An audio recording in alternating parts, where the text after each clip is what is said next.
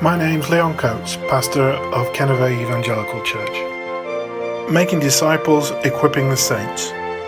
Bible based, Christ centered. Luke 15 Heaven's joy in finding what is lost. Luke 15 reads Now the tax collectors and sinners were all gathering around to hear him. But the Pharisees and the teachers of the law muttered, This man welcomes sinners and eats with them. Then Jesus told them this parable Suppose one of you has a hundred sheep and loses one of them. Does he not leave the ninety nine in the open country and go after the lost sheep until he finds it? And when he finds it, he joyfully puts it on his shoulders and goes home. Then he calls his friends and neighbors together and says, Rejoice with me, I've found my lost sheep. I tell you that in the same way there will be more rejoicing in heaven over one sinner who repents than over ninety nine righteous persons who do not need to repent. Or suppose a woman has ten silver coins and loses one. Does she not light a lamp, sweep the house, and search carefully until she finds it? And when she finds it, she calls her friends and neighbors together and says, Rejoice with me, I've found my lost coin. In the same way, I tell you, there is rejoicing in the presence of the angels of God over one sinner who repents. Jesus continued, There was a man who had two sons. The younger one said to his father, Father, give me my share of the estate. So he divided his property between them. Not long after that, the younger son got together all he had, set off for a distant country, and there squandered his wealth in wild living. After he had spent everything, there was a severe famine in that whole country, and he began to be in need. So he went and hired himself out to a citizen of that country, who sent him to his fields to feed pigs. He longed to fill his stomach with the pods that the pigs were eating, but no one gave him anything. When he came to his senses, he said, How many of my father's hired men have food to spare, and here I am starving to death? I'll set out and go back to my father and say to him, Father, I've sinned against heaven and against you. I'm no longer worthy to be called your son. Make me like one of your hired men. So he got up and went to his father. But while he was still a long way off, his father saw him and was filled with compassion for him. He ran to his son, threw his arms around him, and kissed him. The son said to him, Father, I have sinned against heaven and against you. I am no longer worthy to be called your son. But the father said to his servants, Quick, bring the best robe and put it on him. Put a ring on his finger and sandals on his feet. Bring the fattened calf and kill it. Let's have a feast and celebrate. For this son of mine was dead and is alive again. He was lost and is found. So they began to celebrate. Meanwhile, the older son was in the field. When he came near the house, he heard the music and dancing, so he called one of the servants and asked him what was going on. Your brother has come, he replied, and your father has killed the fattened calf because he has found him back safe and sound. The older brother became angry and refused to go in. So his father went out and pleaded with him. But he answered his father, Look, all these years I've been slaving for you, and never disobeyed your orders. Yet you never gave me even a young goat so I could celebrate with my friends. But when this son of yours, who has squandered your property with prostitutes, comes home, you kill the fattened calf for him. My son, the father said, you are always with me, and everything I have is yours. But we had to celebrate and be glad because this brother of yours was dead and is alive again. He was lost and is found. If you've ever lost something dear to you, you'll understand the thrust of these verses. Here we see the Father's heart towards those who are lost, and of course that means everyone. All have sinned and fall short of the glory of God. Far from being a judgmental, vengeful God, he stands ready to forgive. He wants all men everywhere to repent, though there will be judgment for those who do not. In Luke 15, there are three pictures that present heaven's joy in finding what was lost. 1. The parable of the lost sheep. 2. The parable of the lost coin. And 3. The parable of the lost son. First, though, the context for these parables is the displeasure in what was lost, exhibited by the Pharisees. They grumble that Jesus eats with sinners.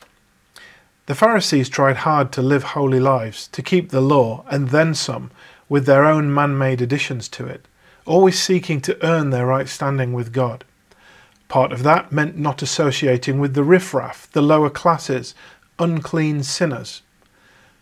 Always correcting the Pharisees' false faith, presenting the truth about the kingdom of God, Jesus takes the opportunity to teach them not heaven's displeasure at sinners, rather heaven's joy in finding what was lost. It's obvious that a shepherd would go looking for his sheep. Leaving those who are safe, he'd go searching. The leaders of Israel are sometimes described as shepherds over the people of Israel. This may have been an implicit connection Jesus presents them with, as if to say, You shepherds should be looking for these stray sheep, these sinners. The lost are searched for, and when found, there is great rejoicing. Lost sheep, obviously, lost sinners, more so. The second parable reiterates the same principle with a different message. It's obvious that losing a silver coin, about a day's wages, you'd go looking for it, lighting a lamp, searching every nook and cranny, sweeping the floor, hoping to see something glint in the light. It's not a case of, oh, it's okay, I've got nine more. No, you go looking for this valuable thing. The lost are searched for, and when found, there is great rejoicing. Lost coins, obviously. Lost sinners, more so. And just as a small community sharing their highs and lows would celebrate finding lost sheep and finding lost coins, how much more so the celebration in heaven when a lost sinner is found. The parable of the lost son goes deeper into all of this. The younger son, in asking for his inheritance, is effectively saying, Dad, I wish you were dead, give me my stuff. Such a shameful rejection of his father. And then he embarks on shameful living, squandering the inheritance he's received. To then cling to a pig farmer in his pitiful state when it all goes wrong would have been so offensive to a Jew, as pigs were unclean. In the end, though, he comes to his senses with a shameful repentance remembering his father's compassion even to the day labourers he employed. The younger son, not expected to be treated as a son when he gets there, but merely as a worker, heads back, having rehearsed his remorseful speech. Yet before he can get all his speech out, the father comes running to bring a shameless restoration. There's so much shocking in this story, certainly that the Pharisees listening would have not expected. For a father to run was undignified, yet his joy overcame him. He picks up his robes and runs to his returning son. Seeing him far off gives the impression that he was sat at the gate looking and longing for his return. And there he is, returning repentantly to his father. But the father doesn't rebuke. Far from recriminations and rebuke, the father is filled with joy and restores the younger son.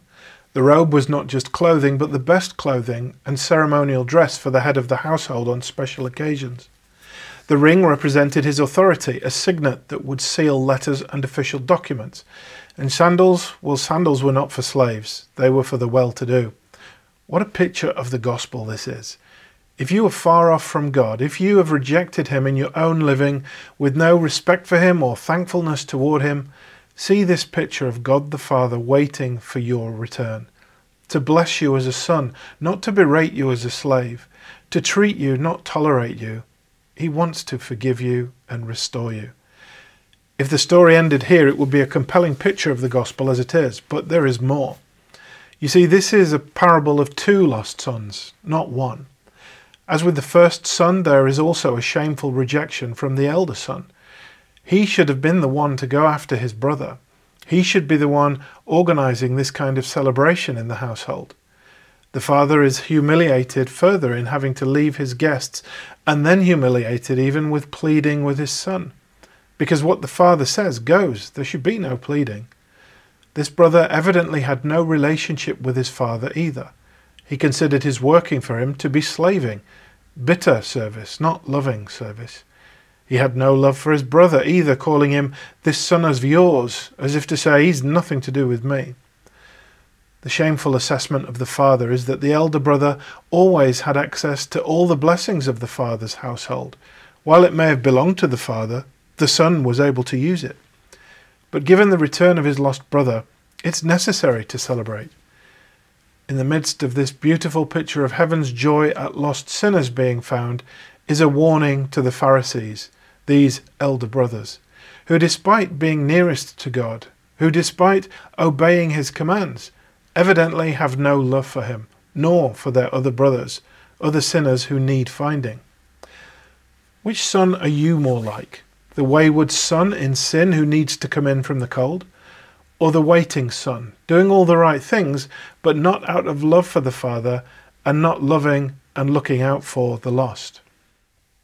Thanks for listening to the Solid Ground podcast. It's our hope that Christians would be encouraged to present a biblical worldview and others would hear the gospel.